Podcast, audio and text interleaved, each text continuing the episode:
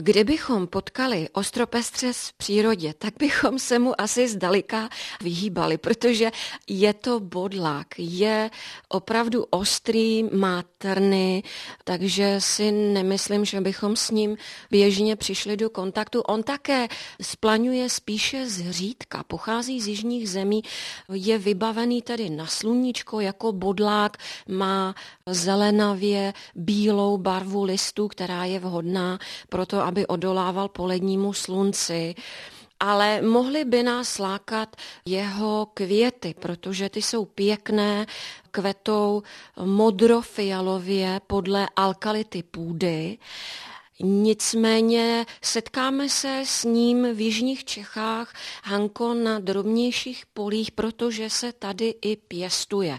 Moje vzácná klientka mi přinesla v nedávné době dáreček v podobě čerstvých semen, nebo spíše přesněji botanicky řečeno plodů ostropestřece mariánského, které pěstovala na svém políčku. Když jsem se jí ptala, jestli trny jsou problém, tak mi říkala, že ne. Pro její kombajny to problém není. Tyto Jindřichohradecké ostropestřece se rozváží po celé republice a našly si uplatnění i v sousedním Rakousku. Takže pokud dobře chápu, část toho ostropestřece se zpracovává nebo se s ní dělá čaj, tak to jsou právě ta semínka?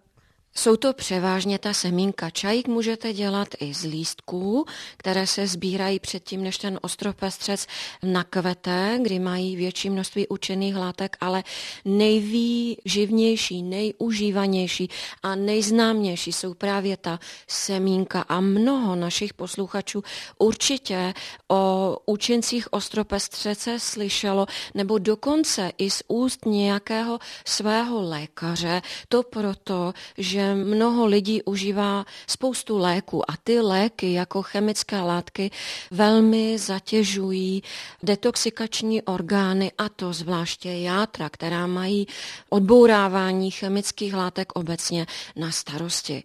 Takže teď na jaře vlastně je ideální doba na detoxikaci ostropestřecem. Je to tak? Je to přesně tak. Když od klasické medicíny sáhneme po medicíně orientální, tak se dozvíme, že právě jaro je dobou, kdy naše játra jsou přetěžována a mají slabší období.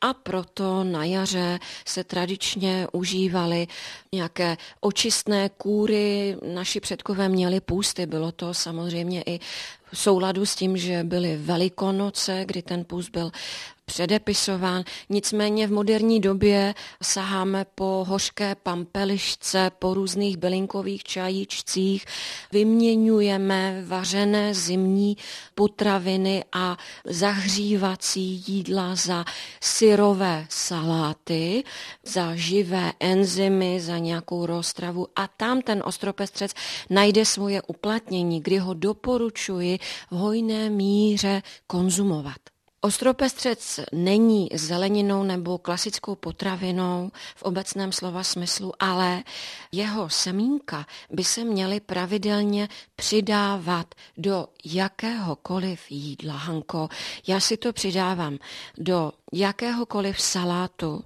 na, dejme tomu, půl žičky nebo na špetku nože. Přidávám si to do jarních jídel, do nějaké jarní obilovinové kašičky, z kínoj, z pohanky, do ranního mrkovo jablečného salátu, do dušených eh, hrušek nebo jablíček, do jakéhokoliv smoothie.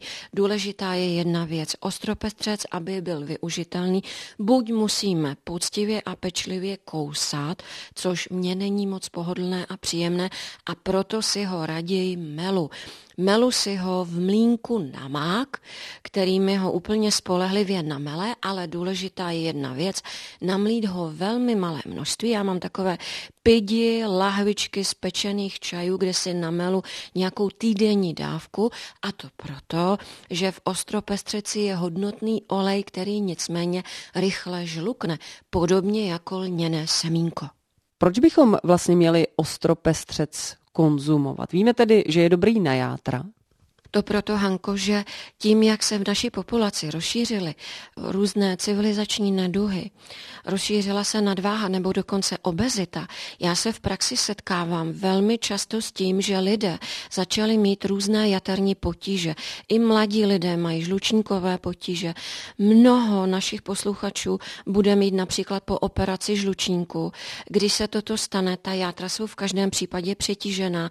A já ve své poradně se setkávám i s dětmi, která mají stučnělá játra a je jim dokonce vyhrožováno transplantací jater. To byly problémy před 20 lety neslíchané. Nealkoholická steatoza neboli stučnění jater měli lidé propadající alkoholu, ale ne běžná populace. A dneska to je běžná věc.